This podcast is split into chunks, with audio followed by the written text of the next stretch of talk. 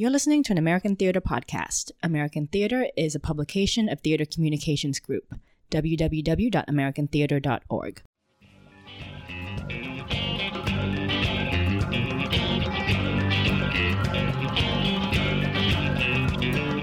Well, welcome, uh, welcome everybody. Good afternoon. The April 8th, 2022 edition of Off Script, American Theater's podcast on all things theatrical.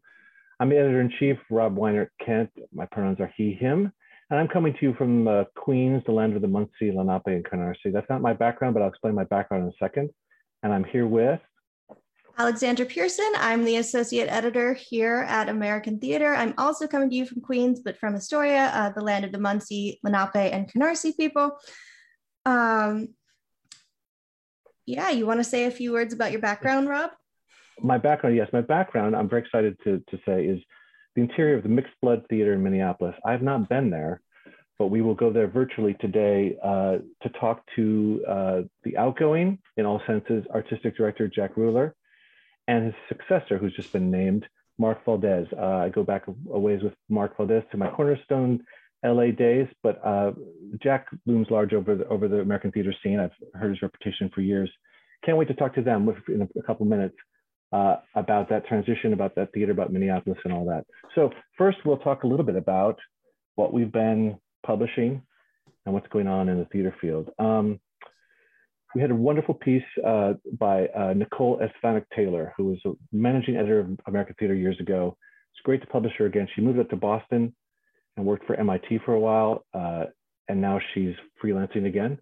But that's that's the backdrop of the story. She pitched a story about Kirsten Greenidge, who's a Boston-based playwright um, who we've covered for over on and off over the years. And she's having a sort of mini season of two plays, not in rep, but two plays in a row at uh, the Huntington in Boston. The first is called Our Daughters Like Pillars, and it's a it's a personal story um, based a lot on her family. I, I guess Kirsten Greenidge lives with her two sisters and their families and some sort of living arrangement, which sounds both wonderful and maybe a little claustrophobic. So I think that's a little bit about what what that piece is is about. Um, and then she's also got a piece called Common Ground Revisited, which is uh, a sort of a staging, a docu theater staging, I think, of a famous uh, definitive book about busing's uh, busing anti-segregation efforts in Boston and how they went and how they went wrong and what still needs to be done. And she sort of revisited that book literally um, uh, to sort of flush it out with some of the voices that were not part of it, while also uh, honoring that that book's legacy. So that is coming up in, in, in May. Our Daughters Like Pillars is running right now, and that's coming up in May. So it's a Boston playwright keeping it close to home. It's a wonderful, wonderful uh, piece you should take a look at. Ali, what are you going to tell us about? Yeah. Um, this week we also had a great story about Michael Bloom's production of Nathan the Wise, which is a, a largely forgotten 18th century comic fable that has historically made waves in Germany for its themes of political and religious tolerance. And it's all about Michael Bloom's decision to stage the production and kind of bring bring the story back. Hmm.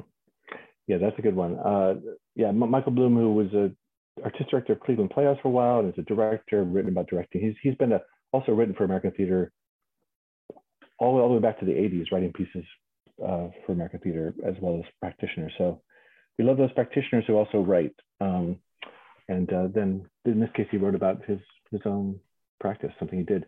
I want to just I want to just give a shout out to our other one of our other podcasts, the Subtext, which uh, has been killing it lately. Uh, interview with Rajiv Joseph a couple couple weeks ago, a month ago. Um, but more recently, uh, they did a special edition um, where they where Brian James Polak, who does the uh, who puts that together and hosts that, has done a couple over the pandemic, a couple of things where he had folks just call in to a line and, record messages about how they're doing, how they're how they're cope, how they were coping with the pandemic. He did one recently about Ukraine uh, artists who've worked there, lived there, people who are Ukrainian and Russian about their feelings about that the war and what what, what people can do uh, to help. Um, and then he also did one his first live subtext on the stage of the Forward Theater uh, in Madison, Wisconsin, where he's based. Um, he talked to Amy Quan Barry, who's a professor at the University of Wisconsin Madison, who the Forward Theater commissioned to write a play called The Mytilenean Debate, we have a feature about that you can look back on um, that Mike Fischer wrote for us, but also uh, Brian had a wonderful conversation uh, with her about the writing process, being a poet it becomes a playwright. It's a very common path. Um, and I'll, will talk about another poet playwright in a minute. But um, anyway, that's definitely worth a listen. Um, we have another podcast, I'll, I'll, tease it coming up soon called Theatrical Mustang from another Wisconsin artist uh, and practitioner, coincidentally, uh, named Woodzik. But that's coming up soon. You can look for that in our podcast feed. Uh, we also have a book excerpt we published, Alice, Allie. Yeah, uh, an excerpt from Dan Friedman's book, Performance Activism Precursors and Contemporary Pioneers. And this particular chapter is focused on Sanjay Kumar, a pioneer of performance activism in India, and all of his work over there.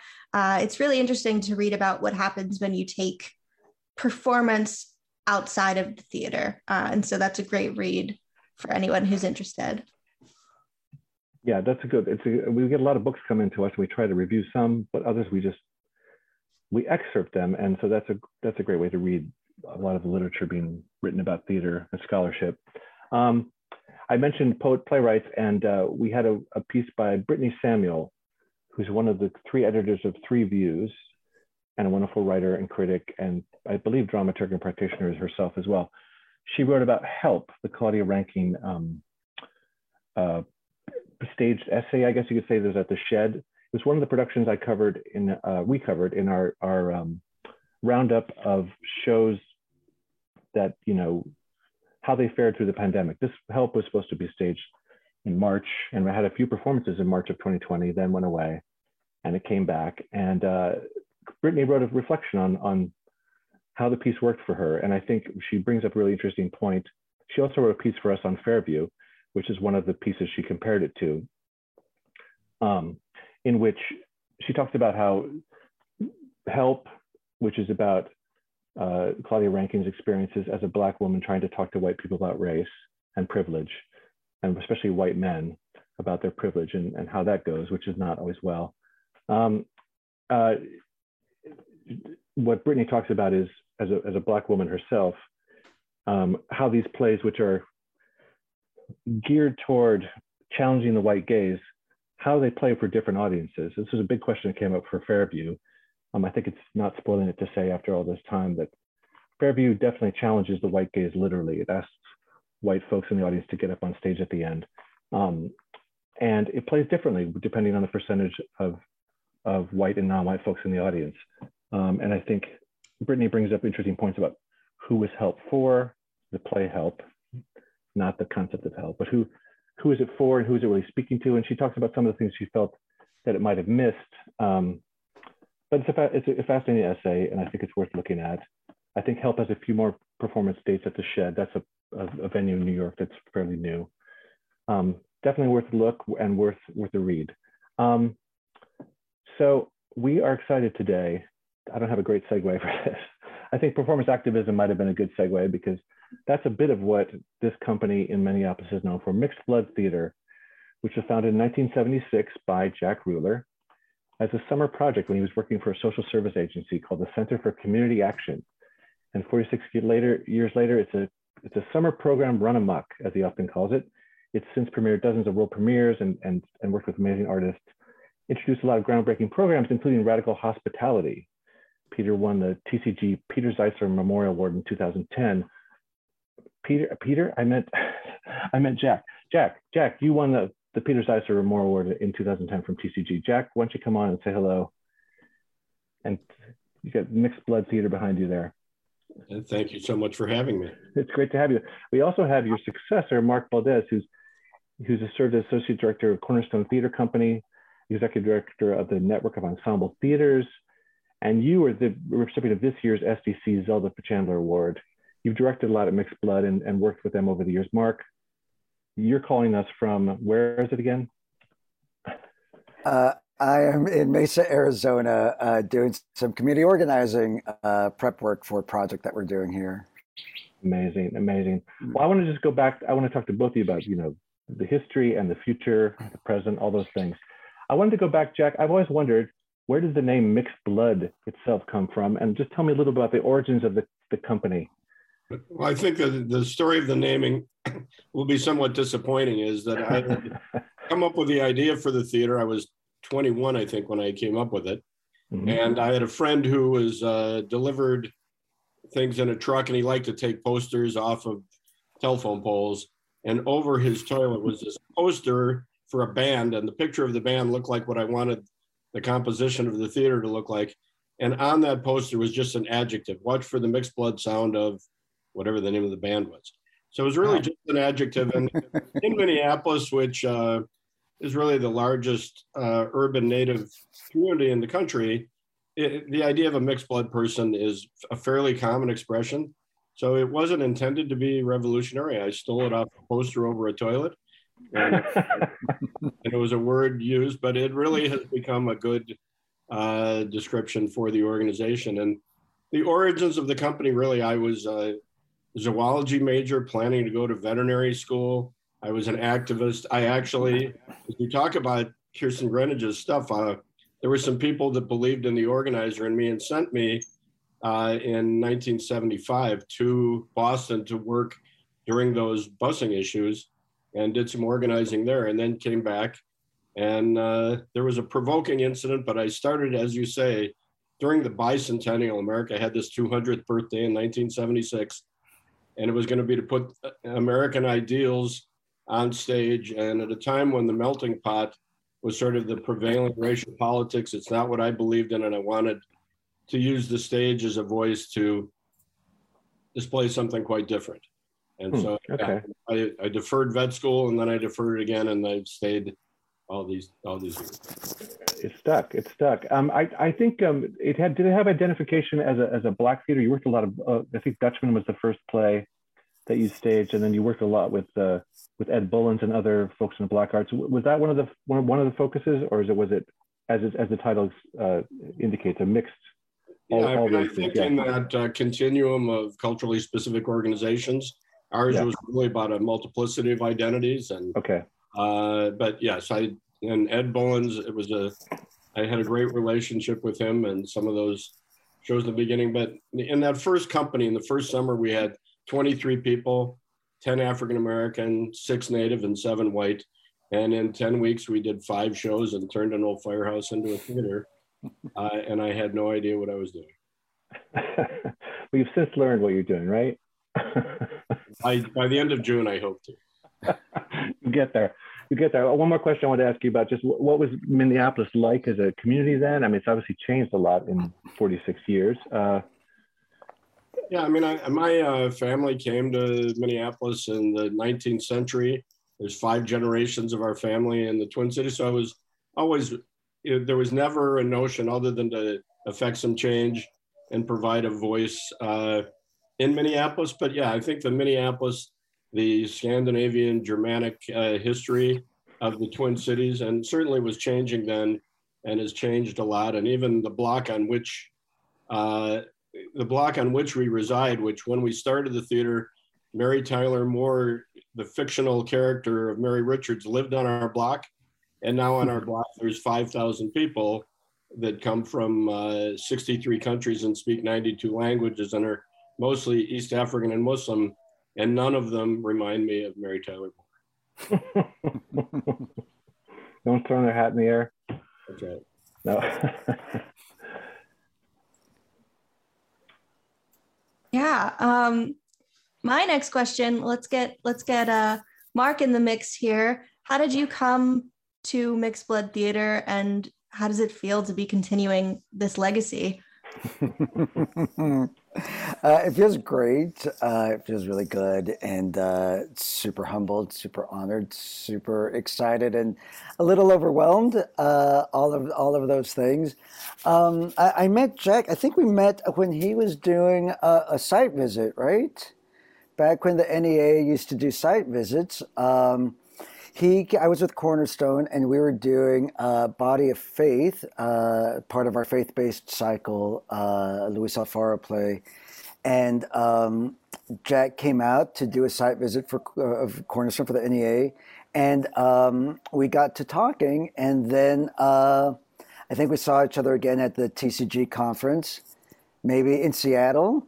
And uh, and he was looking for a director to come in and direct a, a bilingual show, uh, and uh, and asked if I might be interested. And I, I was just transitioning out of Cornerstone at the time, and it was like, great, a, a, a job, yes.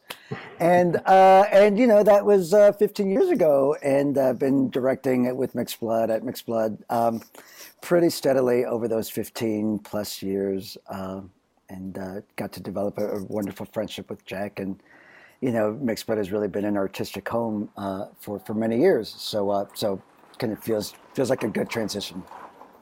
I yeah. I know that Mark that you were. Uh, your focus has been ensemble theater, and is Mixed Blood? Are they part of the network of ensemble theaters, or are they? Is that not their ethos? They're not. No, I don't think Mixed Blood has ever. I don't know, Jack. Have you all ever identified as an ensemble? Yeah.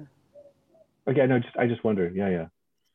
There's certainly uh, kind of shared values, and uh, you know, and, and, I think like like so many theaters, you know, it's interesting, you know, Jack, when you're talking about your origin story there, you said that we had a company, you know, like the, the, the resident company, and you know, the resident companies and ensembles, and and certainly that's something that um, I, you know, I care a lot about and think a lot about, and so um, yeah, just kind of interesting to kind of note that that focus. And you you know are you no longer with the uh, network of ensemble theaters? That that I am a member. I'm an individual member, okay. and then uh, with my colleague Ashley Sparks, we have a little company called Mark and Sparks, and we are okay. uh, uh, we're an ensemble members. Uh, but uh, but that's really my, my connection with Net, other than just being a big believer and supporter of this wonderful organization. Yeah. Great, great. And Jack, I don't mean to get a little sentimental, but you've been with Mixed Blood for 46 years now. How does it feel to be stepping down? Uh, no, it is. I have no idea who I am without uh, the title. And so, no, it, I both look forward to the next chapter. People should have more than one job in their life. I have this one line resume, um, but I dread it as well. And uh, it's great to have, you know, a good friend and a, you know, such an admired artist taking it over. But it, it will be an emotional experience. And uh, I'll tell you on July 7th how I feel. either, it'll either be what have I done or why didn't I do this 10 years ago? For sure, yeah. I'm wondering, uh, obviously, it's been a, a, a really uh, strange time past couple years for, for theaters, for the country, but also for, for theaters specifically. I wonder if you could talk a little bit about how the pandemic and the racial reckoning has affected your work as, as just individually and your life as artists, but also, you know, the theater. I guess you could start with you, Mark, Sure. I mean, like, yeah, I was a freelancer during all of the, the, the pandemic time. So, so definitely, you know, it, it, just shifted all of the projects and some of the work. You know, uh, I was, we were just about to go into rehearsals for a Pearl Cleage play at the Alliance. And uh, we ended up pivoting and uh, we turned that play into an animated short. So, um, so I'm now kind of a, a, animation director, adding that to the resume. We've done, we since did another cartoon, uh, and so that was kind of an unexpected joy. Uh, you know, we created uh, content. You know, uh, the, this project that we did with Mixed Blood around affordable housing. Um, that you know, we, we created a digital version of that show in advance of the in real life, and and so in, in a lot of ways it was really busy.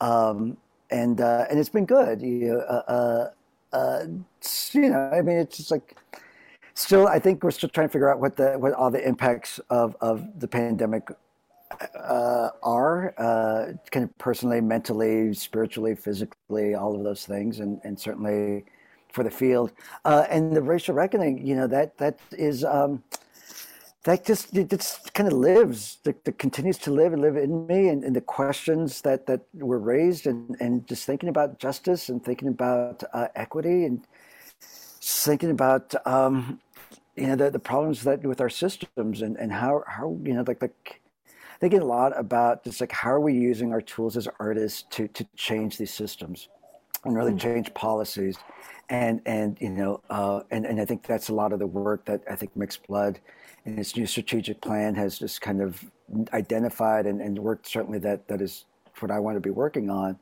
But but it, it feels like action, you know, like like it, it's it's like we we talk. It's it's easy to do the talk, and it's it's a whole other thing to uh, to take the action. And, and so how do we start to to use these tools to use our our, our medium for action? you know, and uh, and yeah, not not letting, not not getting complacent. Yeah, I mean, Jack, obviously the the racial reckoning we're referring to has its epicenter just ten blocks from your theater, right? Um, blocks from my home, yeah.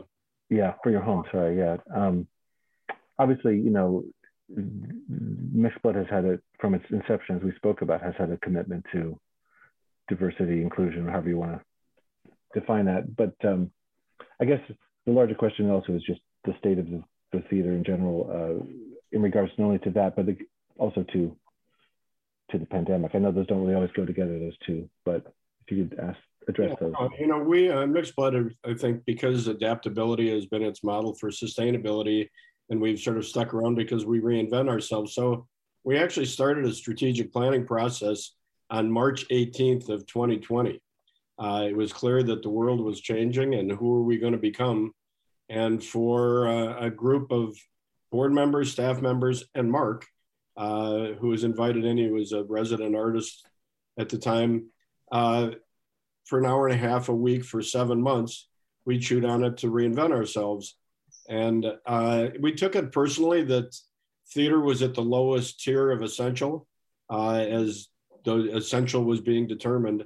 And really, uh, we took what our assets were. So in the summer of 2020, we became a food shelter in the uprising in the aftermath of George Floyd's murder and uh, voter registration and census taking and COVID testing, you know, and, and commissioned a number of artists, but it really was, uh, that was clearly the time when in that strategic planning, a leadership transition was in order uh, and I really am sort of been a Pollyanna cheerleader for Minneapolis as the greatest city in the universe for most of my adult life. And I really took a second look. And uh, I don't know if I recanted it, but I certainly revisited personally and what could we do for this city and what could we do.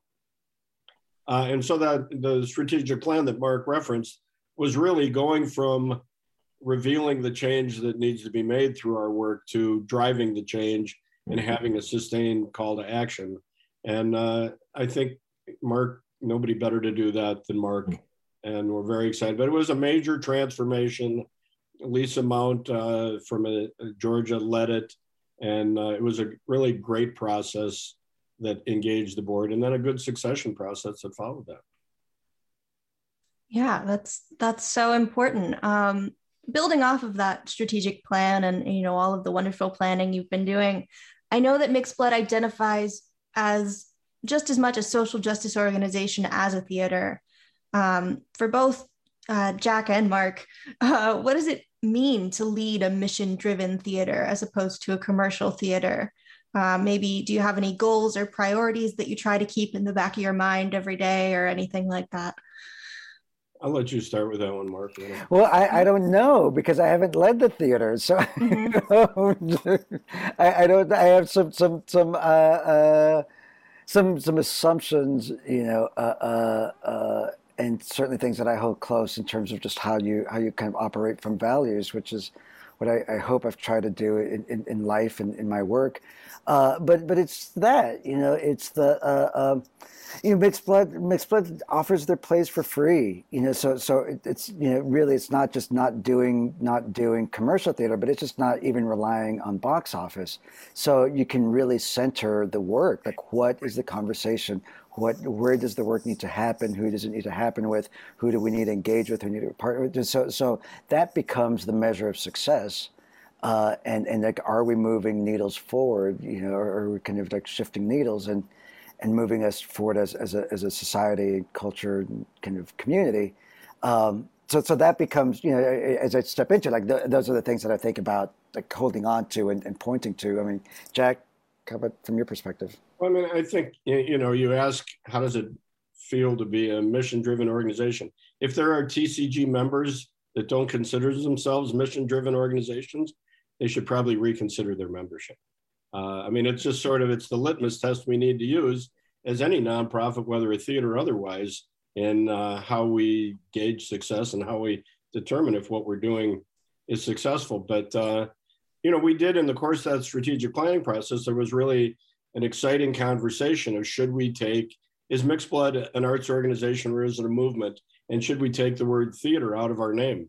and it got a lot of conversation. The end decision was that we are a theater and we should still be mixed blood theater. But the fact that we had that conversation and what our purpose is on earth and in our building and in our community uh, was clarified for all involved.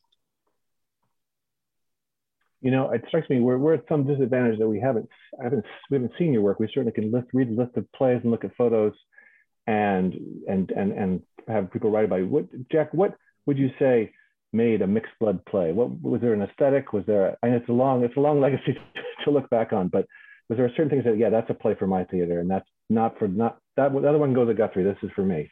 Well, it's always I've always gotten a hard time that people say my lone aesthetic is 90 minutes no intermission. That's a lot of people's aesthetic. I, I, would say that. Uh, you know, I mean, I think it's things that really do speak to the mission, but there's a certain irreverence that comes mm. with it. There's a certain, uh, you know, I think that we tried so that so that early in our lives we realized that if we were to be taken seriously, not always be some sort of hyphenated organization. It's good race-based theater. It's good experimental theater.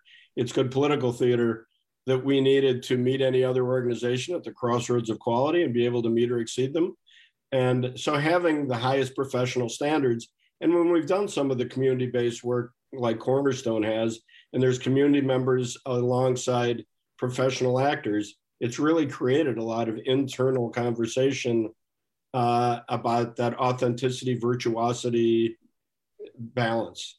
Uh, and I think that it's probably leaned in my era uh, toward the virtuosity thing, but I don't think that one needs to choose. But I would say 90 minutes, no intermission, irreverent, fairly fast paced, oftentimes physical, um, but that really call into question how can we create a change in attitude, behavior, or policy by doing this work. And again, I think the big change from through the strategic planning was going from revealing a change that needs to be made to trying to make the change. I don't know if that actually gave it to you, but uh, uh, no, that, that gives me a sense of it. Mark, Mark, I know you directed you directed a bunch of interesting plays there. The uh, my friend Molly's play Elemental P. Yeah. But uh, the most beautiful home maybe Vietgone. That gives me some idea of what kind of plays. But would would, would you second uh, Jack's uh, list of adjectives? Irreverent, fast paced. Sure, yeah, all of those things are great. I, yeah. I, don't, I don't mind long. I also don't like. I also don't mind epic. Like I, I wouldn't, you know, like like a, a ten-hour piece kind of also seems like it could be kind of cool. I mean, one of my favorite plays was the elevator repair service when they did Gatz. You know, like mm-hmm. I sat through that several times because I thought it was so great. So, so I don't mind. I don't mind the epic piece. You know, but but that's part of it. I, you know, I grew up at Cornerstone, Rob. So mm-hmm. so you know, so so I, I, that influence just is so ingrained in me, and so like these epic, kind of big idea, kind of big stories, complex, lots of people like all of that just holds a lot of appeal. Uh, uh, you know, I, am for whatever reason, I, I, love, you know, my brain just gravitates towards the, you know, what what is the what is the biggest, most complicated thing that we can do, and uh, I, I, tend to kind of like those projects. Um, right, right. Yeah. yeah. the unproducible play is something that I gravitate toward. Okay. Seems like you like a challenge. Um, oh yeah. I'm I'm curious um, about mixed bloods. I mean, they have you have so many wonderful programs, but specifically your radical hospitality program and kind of where that came from.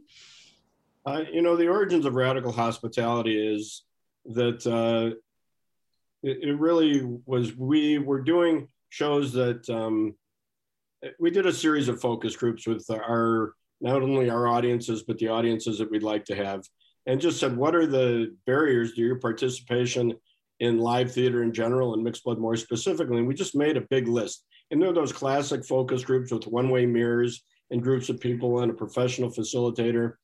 And um, and we just made that list. So when uh, I came to the board, and, and cost was the one across all of them. Everybody said, you know, live theater is a white elitist art form and it's unaffordable by people. So cost was across all of them, but radical hospitality was supposed to be about is supposed to be about uh, combating all those barriers. And so when I went to the board and said, here's what we want to do. It took like about 14 months of discussion in each of the committees and different board members. Uh, and eventually it came to is this a mission driven proposition? Is this a value proposition? Uh, what is it? And it finally came to a unanimous vote to move forward. And then we said, okay, how do we pay for it? But interestingly, everybody's first question over the last dozen years since we started doing it is how do you pay for that? Um, but in a time like the pandemic, when we weren't reliant on earned income and on box office income, it actually mixed blood is in a very healthy position because it doesn't really, and it's super freeing for an artistic director to not have box office pressures make the you know influence the decision making. Um, but it really has been, and I think it transferred from an initiative or a program to a core value of the organization is how does radical hospitality saturate everything that we do? And that that is part of uh, every staff members and board members thinking. Uh, so it's really it is a big important part of who we are and it changed us in, internally and i think it changed external perceptions of who we were and trying we're trying to be. Yeah of course um, that's so incredible um, and so valuable. Um, do you i know it's been a long time but do you have any highlights or specific whether it's a production or a program or something somebody a response that somebody had that you're very proud of you know that jump out at you when you think about your work? You know there are those moments and there's a huge part of the work that mixed blood did that was very much about cross sector relationships and we had a, a long history of doing work in healthcare and in the legal profession and before DEI was even a term, we were sort of being hired to use theater to provide first it was diversity training, then it was pluralism training, uh, and, and, inclusion training in all sorts of different uh, non-theater institutions. Um, and so just a couple of, you know, a lot in nonviolence. And so one story, I know that we, three managed healthcare systems came to us and said, we want to deal with violence as a healthcare issue, not a law enforcement issue what do we do? Of course, you know, when you have those major issues, who do you go to but theater people to ask those for the answers? But we did this battery of focus groups with victims of violence and perpetrators of violence and emergency room workers and law enforcement, social workers. And this playwright that I worked with, uh, we have a great long partnership, said, I've got it. It's this country western musical about the opportunities and missed opportunities the healthcare profession to detect and prevent violence. And I was like, that is the stupidest idea I've ever heard. But that show went on to have about a five year life. And I, I can really remember one time in a makeshift theater in a suburban hospital. Uh, we did it one day, and two days later, we did it uh, in another hospital makeshift theater. And somebody came and said, I saw your show two days ago. I went home. I got out of a violent situation. I'm living in a shelter, and I brought five more people to come and see the show here. And it's mm-hmm. moments like that, and, wow. and there's a million of those that sort of make a career worth having when you can actually change somebody's life tangibly. And there's other things we've done that have really changed policies and in measurable ways. Um, so yeah, there's lots of stories about, you know, we had die on stage one time. I could go to oh those oh stories, but I don't think those are the ones you're talking about. Did someone die on stage, you said? We did. Wow. What was the name of that? What was the name of that music country western musical? I think I, I missed that. If you said uh, it. Well, you know, it wouldn't be in our roster of shows because this whole thing it was originally called Enter Training, and then it was called Mixed okay. Blood on the Job. Uh, okay. But it was called uh, Ring of Fire. Oh wow! After and, the Johnny Cash song, I guess. Johnny Cash. Uh, yeah. that's amazing. Uh, wow, that's so powerful. Yeah. We have a couple questions from Facebook actually, because this, this is going out live the, so we had a question about the radical hospitality, which we asked, but they asked actually asked Mark how you how you can are you planning to continue that? I guess you are, and how, what are your thoughts? Absolutely, yeah. No, I, I, think uh, I think it. You know, how to uh, continue it and grow it. You know, what does it mean to grow it? You know, Jack talked about it being a, an organizational value, and so so what does that mean? How does that live across across everything that the that the institution does? You know, so what does it look like in in you know across all departments? What does it look like in uh, in everything that we do? You know how we make commissions mm-hmm. you know, where the work is happening, who it's happening with, you know. So so it really is just like taking that and just uh, growing it, just like really kind of nurturing and growing and, and see where that takes us. It's true. It, yeah. it is called radical hospitality, not free tickets. It's it's like it's a larger Correct. idea, right? just yeah, yeah. You know, it's like really like like how do we just make it welcoming? You know, like how do mm-hmm. how do you just mm-hmm. feel welcomed in this in this building? How do how do you feel welcomed in your city? You know, get just belonging and and just like, that hospitality piece just feels really real and uh, and necessary. It does feel like a lot a lot of the we see sorry we see You White American Theater document was about making not just audiences actors, artists welcome, not just you know, and not just with ticket prices. Jack, you were going to say something. Sorry. No, no, go ahead. Oh no. Okay. Well, the other question from Facebook was, I think it's for you, Jack. You said something earlier about someone asked. I'm curious, what was off-putting about the melting pot idea? Um, I, the, you know, that the, when the racial politics were the melting pot, and we were supposed to create some sort of whitewashed milk toast culture in which we were all found our com what was what we had in common, and that was what was going to define us, rather than a celebration of difference. Uh, right. so we pay positive attention to difference, not no attention to difference, and that was really at the core of that 22 year old idealist that started a summer project. Great, great. I did have a question about how mixed blood fits into the Minneapolis theater scene, which is a really robust and interesting and diverse scene with you know, uh, there's the Guthrie, obviously, but there's Penumbra and the Jungle and 10,000 Things. Uh, I wonder how, how you, Jack, how you feel you fit in your relationship with those other theaters. Is it a, a friendly, friendly competition, friendly rivalry, um, colleagues? And then I guess, Mark, I'll ask you, you know, how, you, how, what your outreach has been to the, to the community. You know, I think the Twin Cities theater community has been looked on like a unicorn over time, that there's this you know, idea that the streets are lined with rolls and there's this great philanthropy that supports everything. But I will say the thing I am proudest of is that there isn't uh, the. I think that we were all on the same side, and our competition is not one another. Uh, mm. So it is a very collegial community of artistic directors and organizations that try to help each other succeed. And uh, again, I, I, look in the mirror about that Pollyanna thing I was talking about earlier, but I, I think that's really real that the organizations here the ones that are brand new. There used to be a real stratification in a sense that so goes the Guthrie, so goes the rest of us. And that right. long since disappeared. And we are all one lateral theater community that brings something different with very little in overlapping identities and missions. So you mm-hmm. rarely see theaters competing for the same material uh, and things like that. So I think uh, we feel blessed to be in this community. And I think it's been a great community in which to grow and many people I've learned from for a long, long time.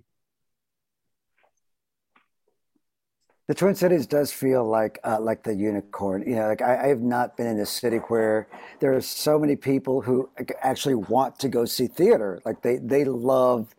You have an audience. You have a community that just wants to support theater, loves going. So uh, so that has really been uh, uh great to watch and uh, great to kind of enter and just be a part of this this community. I, I, I will say like the the one of the things I'm really excited about is just um, getting to meet folks, you know, uh, uh, other theater companies, but artists, uh, and just uh, you know, again, just from from Cornerstone days, just like really giving a lot of thought to how do you, you know, as an outsider, how do you enter community? You know, how do you build relationships? How do you get to know people? Uh, and everybody's just been so welcoming. You know, just gotten such wonderful. Um, emails and calls from from the various theater companies, Peter Brosius and Joe and Robin at the at the Jungle and mm-hmm. Meena Dipankar at Pangea and Marin Ward at Zamia, Leah Cooper. I mean, it's just a great group of people who have all just been so uh, welcoming. So super exciting. That's great. That's great. Uh, I I think I wanted to ask you, Mark, which parts of Jack's legacy are you going to build on? I think we've got we've you've talked about some of that, and what new things will you bring that are uniquely Mark Valdez? To the mixed blood? uh, yeah, great question. Uh, let's see. I, you know, I mean, I, I, I think everything, like, like, like, like, like, you know, I mean, Jack and, and the people that Jack has brought in, you know, the folks, the board, the artists, you know, like a lot of people have made mixed blood, and and it's a beautiful, wonderful thing. And so, so it really is just like taking that and building on it. You know, it, it's all work and and ideals to um, to be lifted up and and to just keep moving forward. And, and you know, uh, oftentimes when you know like the, these kind of um, succession questions and you know like how do you, how do you fill in these shoes? And I think that I, I don't think you try. You know, I think you know I've, I've already got some shoes on, and so I'm not I'm not going to try to fill them, but I'm just gonna I'm going to keep walking a path. But but it's a path that has been set and laid and, and just kind of identified by, by Jack and, and everybody that, that has kind of contributed to the company. And so so just keep walking. I mean, I think that's the, the best tribute is to is to build on that, is to take that and honor it and, and, and keep it growing. And right. uh, and then uh, you know, and then I just get excited about like civic scale. You know, like how do we work at a citywide scale? How are we addressing citywide problems? You know, and and and and really like you know that that that action piece. You know, it's it's uh, how, how are we make our, how do we make ourselves essential to our communities? You know mm. and it's got to be more than just the plays that we provide you know like that's definitely part of it but but there's there's a civic life and and there you know the the problems that our communities face just keep getting bigger and bigger and bigger and our imagination for solving them just gets smaller and smaller and smaller. And so how do we how do we take what we do and just build civic imagination and, and, and how do we create pathways for action? And how do we how are we just how do we bake in policy change into the work so that we're not just hoping that somebody will be moved and maybe they'll write their their senator? It's like how do we build work that actually leads to that that that is about um, transformation? Hmm. and it's really just kind of like like like like, like how, how do we just how do we take what we do and just like not apologize for it and just embrace it and just play play offense, you hmm. know, or, yeah, yeah, yeah, yeah, and just really just like go and and think everybody catch up, you know, uh, mm-hmm. uh, and just um, and and do the things that we do well. Like we we we we create space for imagining. We we know how to build consensus. We know how to make meaning. You know, we we we we rehearse the the worlds that we want to make. And so, how do we do that so that everybody has access to it, so everybody's invited to do that, and then make it real the way that we do in our stages. Like like it, it's we, we, you know it, it so many things feel urgent, and how do we start to um, to address that? Right. I have a short add on to that. I mean, yeah, totally. the nice things about COVID was I really, knowing this was happening, got to shed a lot of the things that probably had my fingerprints on them. And so Mark is not inheriting a bunch of initiatives or programs or people that need to carry on or should carry on or funded to carry on. He gets to start with a clean slate. But it's also, I think one of the ironies will be Mark has been my muse for many years. And so when I really am posed with difficult topics, I call and chew on it with Mark. And then I parrot the words that he's given me. And so now he's going to say what he really says, and it's going to sound like he's just saying what I've said out loud before. when I really just plagiarized it from him in the first place. well, the collaboration has already begun. I guess, and, and Mark, obviously, you've already answered. You're going to do what Jack did just uh, longer, the t- t- 10 hour 10 hour plays, right? No. 10 hour plays, exactly. Yes. I canceled my subscription. yeah. Um, if you don't mind, tell me a little bit about about what's playing now or what's about to open. You've got Imagine a US without racism. Can somebody tell me a little bit about that? Well, I'll just tell you about this transition year where we went from really finding great plays and and commissioning great plays and producing with the highest possible production values to I think the important ingredient in this new strategic planning is that it's about listening. And, uh, and so Mark, over a year and a half, created this most beautiful home, maybe will have a long life about housing insecurity. And I, with a playwright, we dealt with race and philanthropy. And through the lens of it, we did it in a zoo and where the audience moved through a zoo. And so it was all about listening. And so in this Seema Sueko, who's really a longtime friend and collaborator, uh, I went to her about a little over a year ago and said, I have this much time what are the dreams you have that you'd like to do that can be done in my time? And she said, I'd like to interview people from every state in the country with the prompt uh, imagine a U.S. without racism and create an artistic thingy. It was never really going to be a play, or at least wasn't started out to be a play. It was going to be some sort of artistic thingy. It could have been an installation or any of a number of things, and it turned out to be a play. But there's that old saying that uh, do what's necessary, then do what's possible, and eventually you're doing what's impossible. And that really hmm. came to mind as as Seema said, I want to take this on. And so she has done all 100 interviews with people in, from all 50 states and crafted a plan. Mine has really just been, I think some of my most rewarding work has been supporting the dreams of others. And so this has really been me supporting Seema to take that. But all of these projects this year are based on listening. That and we want to be part of your story, sort of our lead line. And how do we do that? And uh, Mark has taught me how to do it. And it turned out it just, and sometimes theaters get in the way of theater. So we did a show in a theater and then we did a show in a former car dealership. And now we're back in our old 1887 firehouse. Um, for this last show that has its first preview tonight. And you uh, you have this this uh, cute thing you're doing with the turnover date, Jack. Can you tell us about that? you know, I just have a uh, super freaky mind that I see the world through numbers. And so, yes, uh, the the date that we announced Mark was replacing me was 222 22 and we decided that like a year and a half ago uh, and so my last day is 7 6 22 because my first day was 2 2 76. Right. And you were 22 when you founded it too. I was 20, yeah. So I found it on 2 2 when I was 22. Yeah. And believe yeah. me, I can bore you with all the numbers that go through my head.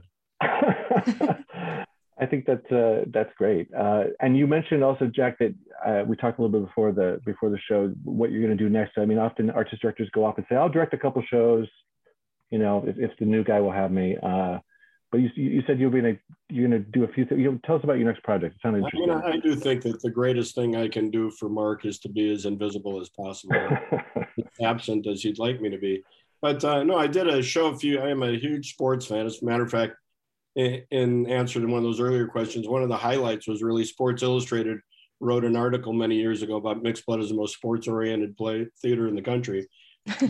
so there's a show we did about uh, immigration reform and immigration policy that we did in uh, in CHS Field, which is the Twins AAA stadium in St. Paul, and uh, the audience moves from the press box to the locker room to the luxury suites and sees this progressive story while the actors do their scenes over and over again.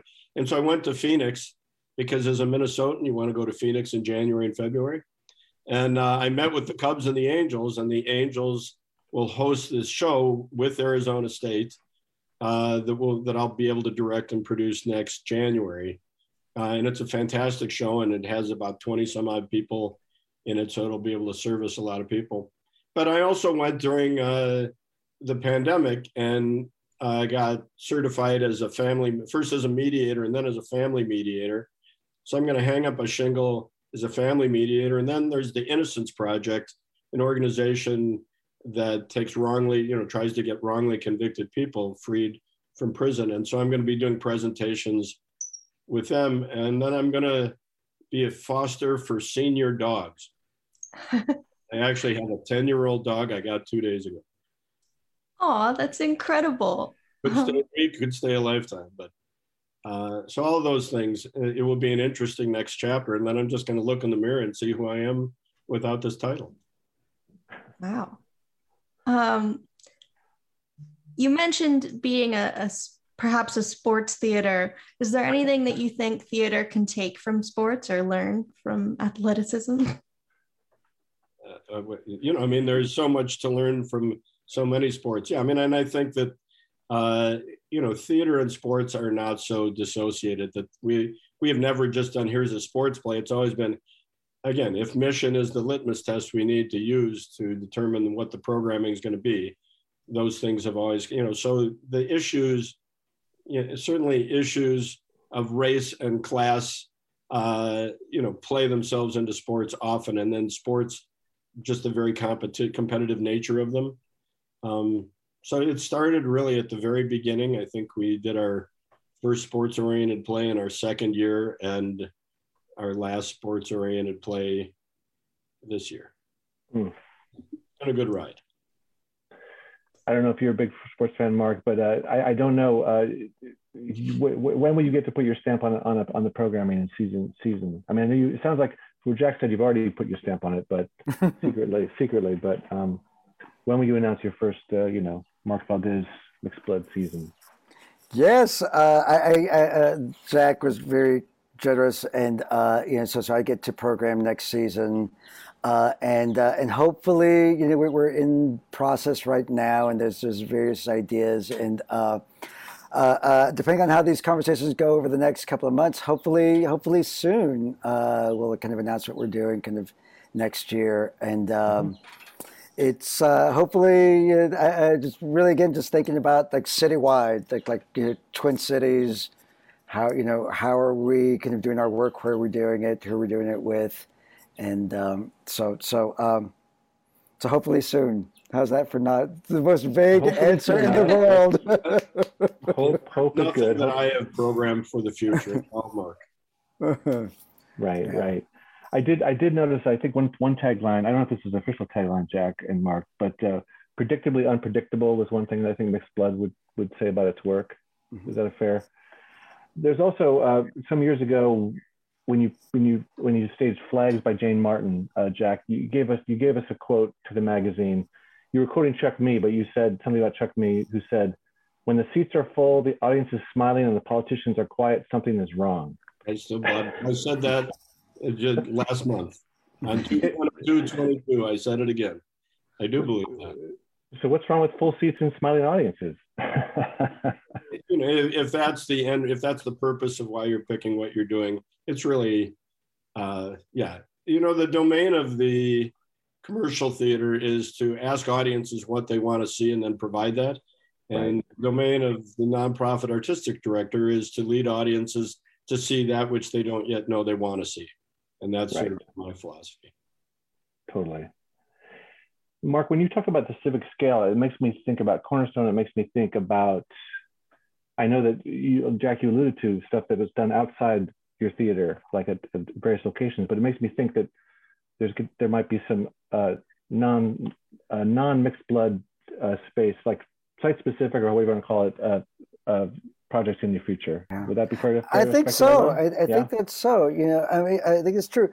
Yeah, one of the things is like, you know, I'm just curious about, you know, like, like, you know, yeah, you know, in this in this time of reckoning, you know, it's like. Uh, where, where does the work like I think about like one of the questions I, I, think Cornerstone kind of grappled with a lot was was kind of where's the where's the modern day town green you know where, mm-hmm. where do people gather where, where can we kind of engage one another where's the where's the commons you know and uh, and I don't I don't know kind of where where they are in our cities anymore and so uh, and I'm talking about cities because we're in the Twin Cities and I, I kind of also just kind of want to recognize that there's towns, there's villages, there's you know like like large scale urban kind of environments. You know, I live in LA, and, and, and but but in the Twin Cities, yeah, just think about like where, where can we congregate? Where can we where can we gather for for discourse? And the theater is certainly one of those places. But uh, but I, I, I, just kind of I think about the you know the, the neighborhood that, that Mixed Blood is in and the, the block where where the, the theater company resides. And of those five thousand people, I, I don't know how many of them want to want to see a play I don't know how many want to step into a theater. And, uh, and that's not to say that they're not engaged, that they're not interested in, in the ideas and the work and the questions and the, the dialogue. But, but uh, uh, if we're just going to rely on everybody just to, to walk through our doors, then, then we're going to be really lonely and, and we're not going to be essential. And so, uh, uh, so I, I, think part of it has to be um, moving out and just kind of like going, you know, meeting people where they are and uh, and um, seeing how that informs what, what we do and how we talk about it and who we're who we're talking with. But yeah. Wow, um, a lot to think about and a lot of logistics there, but it sounds so so fascinating. Um, I'm thinking, Jack, you mentioned doing a show at a car dealership, and I just I can't imagine what that what that must have been like. um, but any last advice for Mark? I'm sure you've had tons of these conversations, but but Jack, do you have any advice? don't do what I do. no, no, I really, I could, mixed blood could not be, you know, set in a better direction for the future that it's going to have than with Mark. And so I really, I think for the American theater, keep an eye on mixed blood in, you know, in magnified ways from the way you have before, because the best is yet to come. Well, that seems like a great place to, to close. I really, really appreciate your time today, both of you, Mark, Jack. It's the house that Jack built and the one that Mark's taking over. um, so, um, Offscript is a is a production of American Theater, which is a publication of Theater Communications Group, and I hope that you all go to our site and donate to us to keep us going, keep good journalism and, and conversations like this going. Uh, again, Mark, Jack, thanks for your time. Our usual producer, Anne Charlene, will back, be back next time. And thank you, Ali, as well. Thanks uh, so much. Next, it was so great to see everyone. Till next time. See you at the theater. Thank you. All right. Bye now.